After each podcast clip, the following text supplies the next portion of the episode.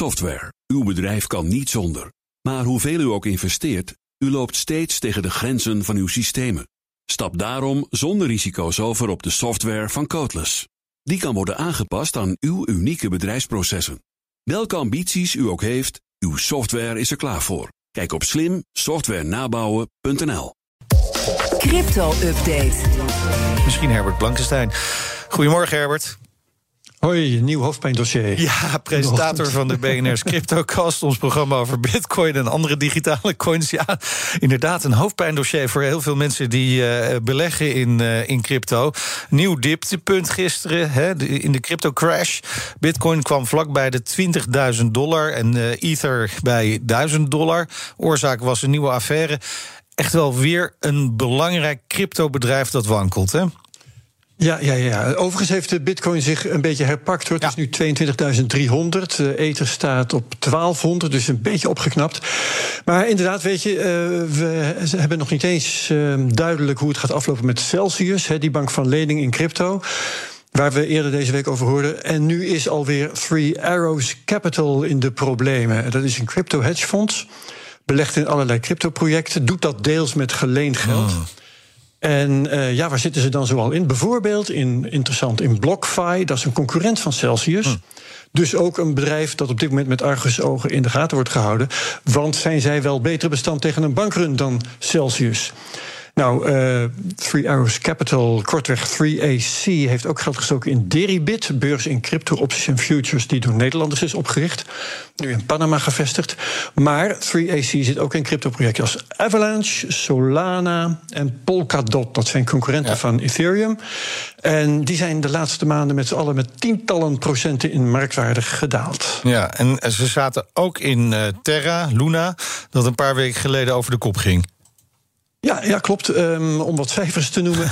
voor de deelname in, ja, in Terra Luna. Daar komt de pijn. 3AC 5, ja, zeker, zeker, zeker. 560 miljoen betaald.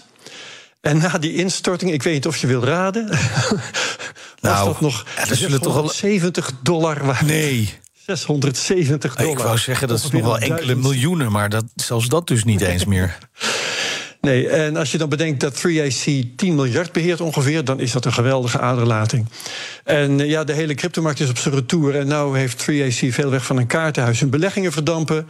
Een deel van hun liquide middelen zijn in crypto, dus die zijn opeens ook minder waard dan tot voor kort. Ja, het gaat ze dus niet voor de wind, om zacht uit te drukken. Nee, en, en dat is natuurlijk best wel een groot probleem als je hebt geïnvesteerd met geleend geld, uh, Herbert.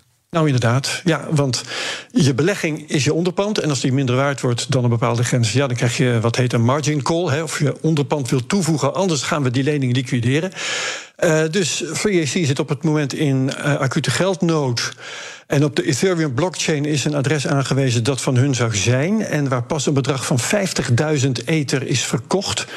En tegen de huidige prijs is dat nog altijd 50 miljoen ja. dollar. Maar ze moeten ze om hun beleggingen te kunnen houden ook nog verlies nemen op hun crypto. En dat gaat allemaal behoorlijk ver. Um, er is ook weer zoiets. Er is een rekeninghouder van 3AC, een handelsfirma, die heet 8 Blocks Capital. En die meldt op Twitter dat 3AC zomaar zonder overleg een miljoen van hun rekening heeft nee. gehaald. Ja, als dat waar is, dan heb je echt te maken met een kat ja. in het nauw. Ja, en al dat gedoe, dat is natuurlijk niet heel erg prettig voor de koers. Nee, nee, nee. En dat werkt op twee manieren. Er wordt verkocht, dus dat drukt de prijs van ja. de ether bijvoorbeeld. En het ondermijnt het vertrouwen in de hele cryptomarkt.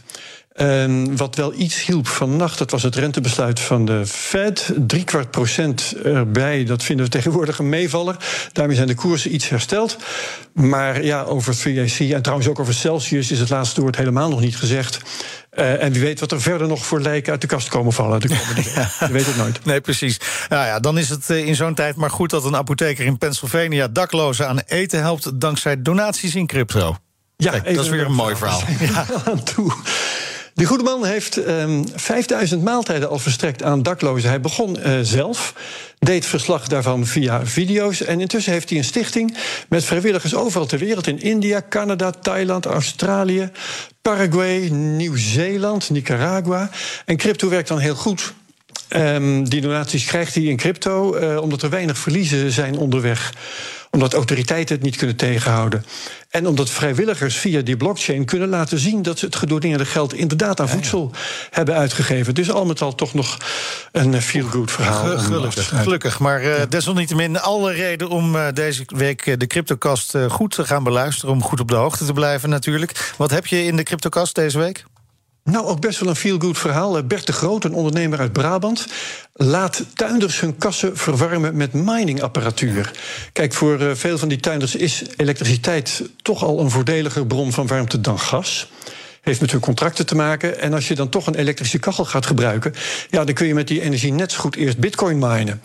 Um, en ook als je een overschot hebt aan zonne-energie, ja, je weet wel, al die boerderijen met. Um, ja zonnepanelen op de, op de stallen. Uh, zonne-energie die we deze zomer vaak over hebben, die kun je dan prima voor mining gebruiken. Bij negatieve prijs krijg je dan nog geld toe van je energiebedrijf ook. En dan kan Nederland zomaar een miningland worden zonder milieubezwaren. Terwijl het geïnstalleerde groene vermogen nog rendement blijft opleveren ook. Dus dat is een win-win. En het is ook een win erbij voor de CryptoCast. Zo is dat. Dankjewel, Herbert. Alle afleveringen van de CryptoCast zijn natuurlijk te beluisteren via de BNR-app, via onze site bnr.nl of de podcast-app die jij graag gebruikt. Crypto-update wordt mede mogelijk gemaakt door Amdax. Alleen voor de serieuze cryptobelegger. Duik mee in de wereld van ESG. Dit seizoen verkennen we hoe bedrijven hun strategieën rond duurzaamheid vormgeven. Ontdek de nieuwste innovaties in energietransitie en de impact van waterstof. Wie zijn de ware koplopers in duurzaamheid? Ik ben Donatello Piras, presentator en samen met Roet Oei brengen we koplopers in ESG. Elke maandag om twee uur te horen op BNR Nieuwsradio. Dit programma wordt mede mogelijk gemaakt door Missie H2. Samen maken we Nederland het waterstofland in 2030.